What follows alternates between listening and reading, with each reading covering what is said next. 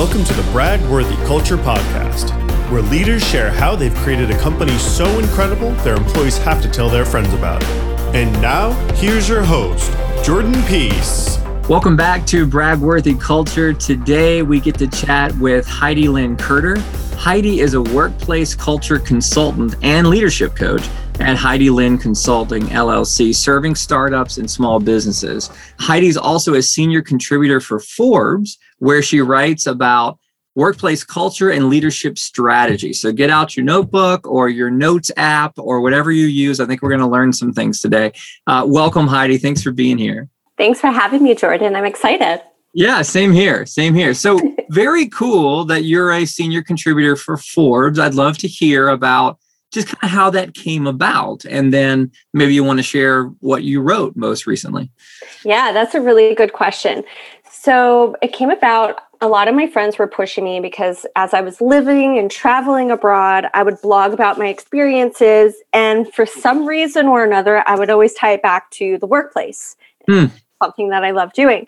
Yeah. And my friends are like, why don't you start writing for publications? And I was like, I could never write for publications. Like, Uh, who am I? And I just got imposter syndrome. And then I was like, you know what? I'm why not? Why not just try it out? And I did. And then, you know, I was an entrepreneur and like all these other ones. And then Forbes was like, it was Forbes Europe, and they reached out and they're like, hey, would you like to write for us um, regarding workplace culture? We just have a lack of it, and we'd really like your content in there.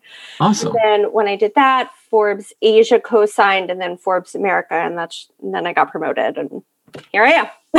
Very cool. That's so awesome. I'm like, I, I, totally get the imposter syndrome. I feel that often in many areas of my life, including hosting a podcast, by the way. Yeah, I bet. but, but sometimes you just got to get started, you know, and then yeah. you find out, oh, I do have something to say, something to, to contribute to the world here. Yeah. So I good for you what was interesting is, you know, in terms of your question of the most recent article I posted, yeah. it's um, signs that your boss is a narcissist. Oh, and when you go to my Forbes column, I actually speak about topics that a lot of people don't talk about. Right. And when I first posted my uh, workplace bullying article, mm. it stemmed from me being bullied by my HR boss. And I just like poured mm. my heart into my writing. It just went off. And then from there, I was like, wait, we need to be talking about this more. And then I was just like, what are all the things that I've experienced and what's going on in the workplace? And that's just, mm. that's where I got my articles. It's, you know, I think there's something that resonates that when people just talk about some difficulty that they had or so, something that wasn't so pretty and wrapped up in a bow, right? Like, yeah. I think we're all just maybe a little fatigued of like, everything's great. We're great. Our culture's great. Our company's great. We're growing. You know, it's like, yeah don't you have problems? You know, like exactly human. You know? so that that is no surprise that that was probably very refreshing and and also just you know brave to share. Um, and not everybody would do that. You you said in your fuller bio, which I, I didn't read the entirety, of course, but uh, you know on the podcast here, but I did personally. You said I'm passionate about helping companies create intentionally inclusive workplace cultures that break down barriers in this newly remote world. So I imagine you didn't just roll out of bed someday and decide you were suddenly passionate about this topic. so uh, tell us about your journey of becoming engaged in workplace culture and then especially on creating an inclusive environment. Yeah, so it was definitely a journey. And it started back, I don't know if this is still a thing, but it was take your child to work day. And mm. it happened in elementary school. And so my grandmother took me to her job. She was at Mack Trucks, but she was in finance. And as any grandma, they want to show off their grandchild, right? Yeah. And I remember she took me to the HR department and they had these like toys on their desk, like fuzzy little things. And I was like, oh my God, I want to hang out with them. And I started talking to them. In my little elementary school mind, I got this idea of what I thought HR was. So I already knew this is what I'm going to do with my life. Wow. I'm going to go into HR. I'm going to make everybody happy and excited to come to work again, right? It's clearly yeah. Right. And um, so fast forward, I was in college and I did my first internship and it was not at all what I thought it would be like. The it was a very reputable pharmaceutical company, and I went in, and I was like, "This culture is boring. Like, what is going on here?" So, you know, from there, I actually went to my internship manager at the company and I made recommendations of things that I'd like to do regarding culture. And that was when it first hit me. I was like, wow. how is it so like just boring and dull mm-hmm. here? There's no personality. How does anybody feel excited? And I just felt like I was losing this idea in my head. And then I just, I loved it from there. I was like, you know, we have to figure out ways to you know make it more intentional you can't just you know look at your competitors or other companies and see what they're doing you right. have to get to know your people figure out what they want what they like and you also have to be mindful of the language you're using the clients you're associating with and advocating for the social causes as well and that's how you build an intentional culture and right. it wasn't you know overnight it was definitely a journey Oh, that's awesome. Uh, very few people can look back all the way to elementary school and say, I knew my calling at that point. How cool. That's great. And great for your grandma to have been such an important part of your story and your career, right? As well as, of course, just your life, I'm sure. Yeah. So I'd love to hear more about you know you, you've been in hr you've worked for you know several companies you can look on linkedin and sort of see all of that but now you're you're, you're really a culture consultant and a leadership coach as well but i want to touch on that culture consultant role. Mm-hmm. Who is the point of contact for you? Is it hr leaders? Is it executives that you work with most? How do you sort of come up come across your clients yeah, that's a really good question. It's typically CEOs and founders that will reach out to me, and either they don't have an HR department or they have someone in the HR role, but they need more mentorship or someone to come in that's more high level right. and that hr person is typically more in the weeds of like the admin stuff that right. they can't pay attention to that so that's how they bring me in mm-hmm. and basically what i do is i always start off with a culture audit is I, I look at what their overall culture is. I take a step back, right? And I'm like, okay, well, what are they currently doing? Where are the gaps? What is communication like? How frequent is it? What is the manager employee relationship? What is the CEO, uh, leadership, CEO, all the staff relationship? And I just start looking at those things and observing. And then from there, I make recommendations mm. in my culture audit of these are the gaps these are the recommendations you could do to improve and strengthen your culture right. and i always let them know that this is never an overnight fix and it's consistent you cannot just design a culture right. and it's a once and done thing you need to be hands on with it and then mm. from that point typically they bring me in for consulting to help them implement it okay. and coaching them of like how they can maintain it awesome do you think that people are bringing you in because they sense things are not going well or maybe or more so by companies that have a healthy culture but they want like an extra set of eyes and just make sure they don't have blind spots like is it is it a little bit of both i'm just curious mainly it's because they're not happy about the culture and it's toxic okay. Yeah. Oh, okay. Okay. yeah. What are what are some of the like big I don't know, I don't want to like put you on the spot of like the big two or the big three, but like what are those toxic things that happen? Is it is it like one leader a lot of times that you're just like nobody wants to like be the one to say, hey, you gotta go? Or like what, what does it boil down to most often when there's toxicity in the culture? hands down communication. Mm. And that comes in various different forms. So maybe it's a manager who isn't approachable or okay. isn't present for their people or they don't recognize and engage their employees and they're just shouting orders at them mm-hmm. only giving criticism never appreciating their efforts right. Um, so just like it's always boils down to communication i notice mm. and yeah. even their inability to take feedback right yeah sounds like you could kind of boil all of that down to arrogance in a lot of ways. Right? Yeah, yeah, exactly. He's on a power trip. It sounds like. Yep. Uh, yeah. Yeah. It. I mean, it, it's really neat that you have an opportunity to speak into that from the outside because it's really difficult within an organization. I mean, for a peer or even for the boss of a person like that to say like, "Hey, I don't actually have a problem with your performance in terms of the job, like the task. I have a problem with how you treat people. Like, it's just like that's a, that's a hard thing to say to somebody. Yeah. You know, so how, how do you handle that being kind of this like objective third party that you're just like, hey, like somebody's got to pull the band-aid off. Like, how do you, how do you go about that? Yeah, that's where the coaching comes into play because Yeah. a lot of people they they struggle in having that difficult conversation. Mhm. So what I do is I walk them through of how they can do it and we reframe it so it doesn't sound like it's coming from me, but they can personalize it. Right. And then what I do on my end um, is I walk them through the various different scenarios that can happen in that. And I, I also make them define what is their goal Mm, right? So essentially, you want to coach up or you want to coach out someone. And Right. if someone is uncoachable, you're going to be coaching them out. They're not a right fit for the culture. Right, right, absolutely. I mean, there's there's no way you can have, you know, uh, kind of peace in the organization. You can't have diversity. You can't have diversity of thought or any other type of diversity if there's people that just won't listen and won't learn. Yeah, that's that's unfortunate, you know, but not surprising. It always just comes down to people. you know, it always comes down to relationships breaking down. You Yeah. know, what do you see as people that want to improve their culture? Just think about these leaders these executives they want to improve their culture. I'd love to hear just as you talk to them what do you see as their personal motivations for that? Like what are their like kind of moral ethical kind of th- that stuff? Like what are those motivations? And then what are the and separately what are the business motivations for improving and enhancing culture? Because it feels Yeah. like those may not be they're, they're probably aligned to an extent but they're not exactly the same Yeah.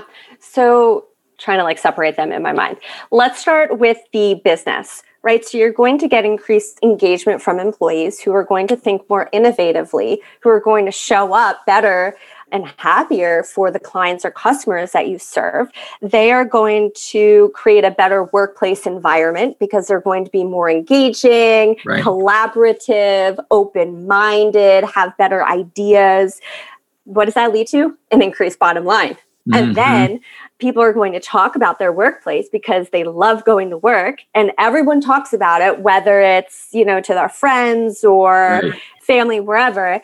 And that's going to draw in candidates and they're going to be maybe promoting voluntarily promoting that on their LinkedIn or their social media or a neat project they worked on or something they were recognized for.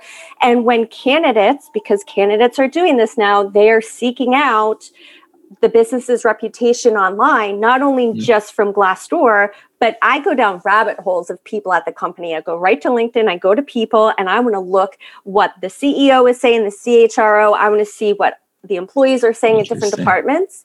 And if they're seeing that that consistent positivity and excitement, they're most likely going to choose that company over another company that doesn't have a great culture but may have a better pay, right? So that's the business side of things Mm, in terms of like the moral, it's you're having people that are happy and excited and they have this work life balance and they're trusted and you trust them and you have this strong relationship and you know it's built on empathy and understanding Yeah.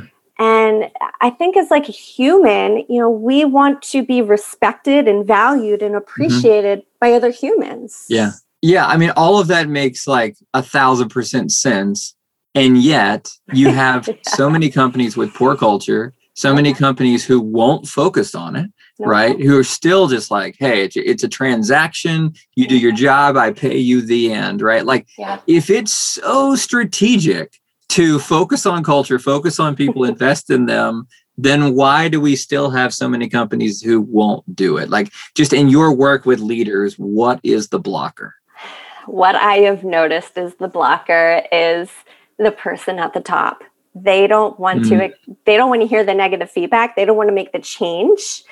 And Mm, they want like I've been hired to come into a workplace culture and I did all this work and I, I built trust with it was a small team. I built trust with the people. I got their feedback and I shared it with the owner of the company. And I was like, listen, like I want to work with you on this. This is what we need to do. And he kept avoiding me and avoiding me. And I was like, huh, okay. And then, you know, I was like, we need to have this conversation. You paid me to come do this for you. And like, I don't want to just be paid for nothing. I want to be paid because my name's tied to this.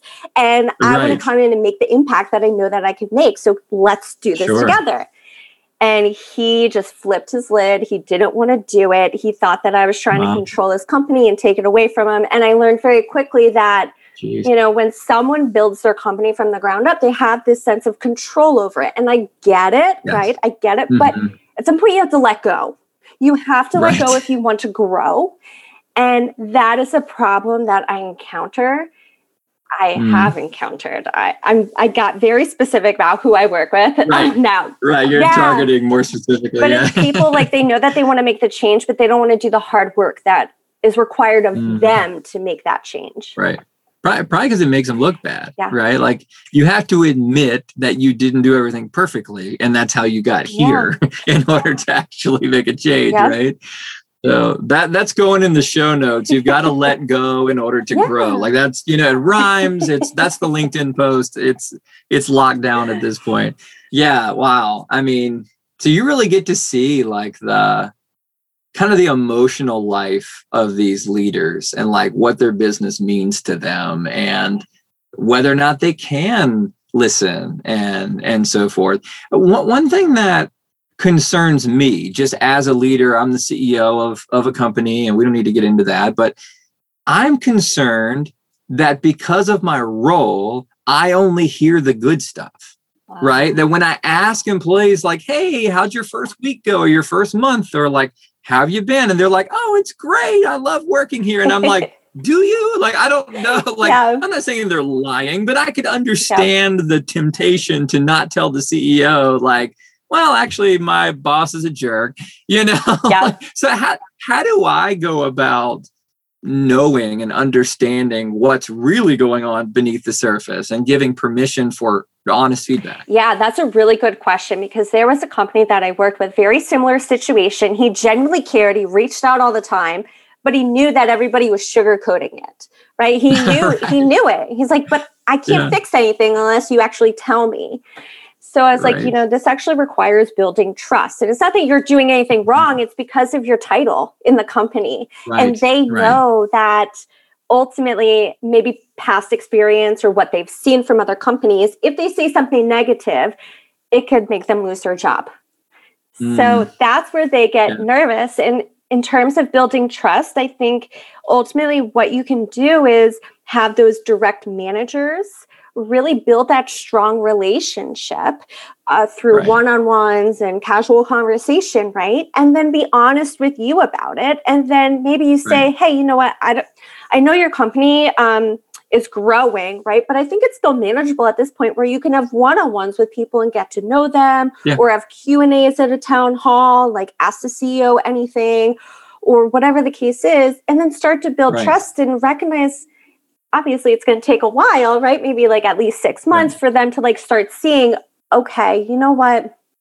Jordan is serious about this. There's not going to be any repercussions. I can be honest. Right. Yeah. yeah I, it's a good point that you bring up. And I'm sure a lot of leaders probably feel like, well, what have I done to not garner trust? But to, to your point, it's it's about their experiences in their last organization and the one before that and the one before that, because we have a culture, right? Just a workplace culture, at least in our country, that there isn't a broad kind of permission for feedback, especially negative feedback. Yeah. Right. And so you're fighting against the experience that they've had outside of your organization. It's not that you necessarily drop the ball anywhere along the yeah. way, although I'm sure, you know, we do. But yeah, that's super helpful for me and hopefully for for folks listening as well. Speaking of kind of blind spots and just like not knowing or not being sure that you know what's going on. What are some like big blind spots here in like middle of June 2021, given all that's gone on the last couple of years and so forth? Like, what are the blind spots that you see that leaders have? And like, where do leaders need to educate themselves to really build, you know, that inclusive workplace culture that you are so passionate about. Yeah, I think first and foremost, it's self awareness. There's a lot going on right now. And if we think about even it's Pride Month, right? We have the, I'm going right. to butcher this and it's not intentionally, it's the LGBTQ IA plus community. I think I said that right. And it's, you know, being aware of the gender pronouns, pronouns that people prefer. How can you mm-hmm. integrate that into your recruiting process? How, um, maybe like demonstrating it in your culture. To me, I think the biggest blind spot is a company will put out a LinkedIn or social media post, or they'll say, hey, we're about this, but they don't live it out. And I see that across right. so many companies. And it's mm. very bothersome to me because I think if you are not living that out, what else are you not living out internally? Because you're talking mm. the hmm. talk, but you're not walking the walk. And that's really important right. to me and to other yeah. people as well. I right. think also self awareness is leaders, the higher they get within a company, it seems like they only value the feedback from their direct leadership team. And then anything below that, it's like, oh, well, you know, you're just you're not paid as much as a leader is, so I'm going to disregard that. And I see that too often. So you can't possibly have a good opinion yeah. because you don't make enough yeah, money. I see that too right. often, and I'm like, right. Those are your assets, right? Like those are the ones meeting with your clients. Those are the ones producing the work. They're right. actually doing the hands-on work, right? Everyone mm. has such a valuable role at the organization. And I think to overlook the feedback that employees have to give, even if it's negative, we shouldn't be viewing that as an attack, but as a way to improve. And I think mm. it's it's just that self-awareness that my culture isn't perfect. It'll never be perfect because it right. is always evolving. And by the time we get a handle on it, a new generation of workers are coming in or something else is happening and it's going right. to, you know, turn it upside down again. So. Yeah, absolutely. And, you know, I, I, think what you point out about, I, I, wrote down my note was feedback hierarchy. You know, yeah. like we assume that this person's feedback is more valuable than that person's feedback or their ideas. Mm. And the way we describe it in our company is that you're you're not above anything and you're not below anything. Like that. Um, that like, hey, if if somebody needs to pick up trash, I got it, yeah. right? And if like the intern in their first week has a good idea, I'm listening. Good. Yeah. You know, because they're they're not below anything, yep. right?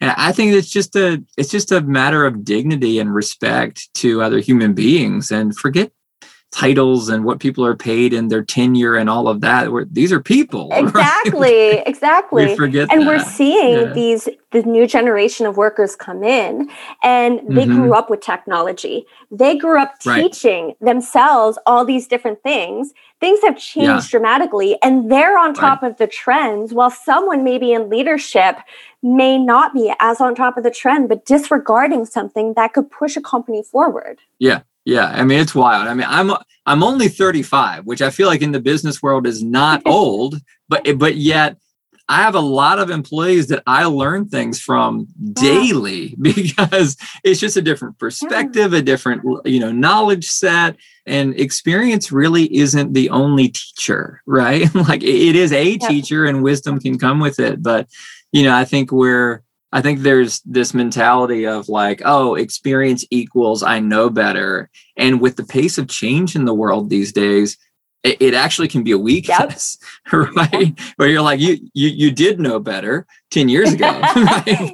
but now you exactly, don't. Exactly, exactly, yes yeah so i i'm learning trying to trying to keep my ears open and just have the humility to say hey like i got a lot to learn here and and and my people have a lot to teach you yeah. know? So that that's really that's really helpful context for kind of what you're learning what i can learn from what you're learning and hopefully our listeners can as well. With remote work i'm curious about that. I mean obviously culture well, I shouldn't say obviously. In my opinion, yeah. culture is easier to build around a table, right? Sitting at a coffee shop, having a beer together, yeah. having a team softball league, whatever. like it's just, you know, like you you build memories yeah. and you, you build shared experiences and and we're moving away from that and like that's okay. Like that's just the way the world's going and we're going to have to roll with it how do you feel like culture is going to be built over the next five years as we are entering this hybrid world? And some of us will see each other and others will not. And you know i, I don't even have to describe the challenges to you because you know yeah. them. But what do you think it's going to be like? What are some things that you can maybe share with some leadership to to bear in mind as they try to continue to build and enhance their culture through the whatever is ahead of us. I think first and foremost, what anybody should do, and it's never too late to do this, is to conduct your own culture audit. You don't, I mean, mm. obviously, you know, you can hire someone like me to do that, but you right. can do that yourself. And you can do that right. by setting up 30 minute one on ones with your employees and asking a series of questions. What would you like to see in the culture? What are some team building activities that you'd like to see? What should we stop doing? What should we start doing? What should we continue? Things like that. Get a sense right. of a one on one, what they want to do. Mm. And I always create the spreadsheet and I document everything and then I go through and I assess everything and I assess the patterns, right?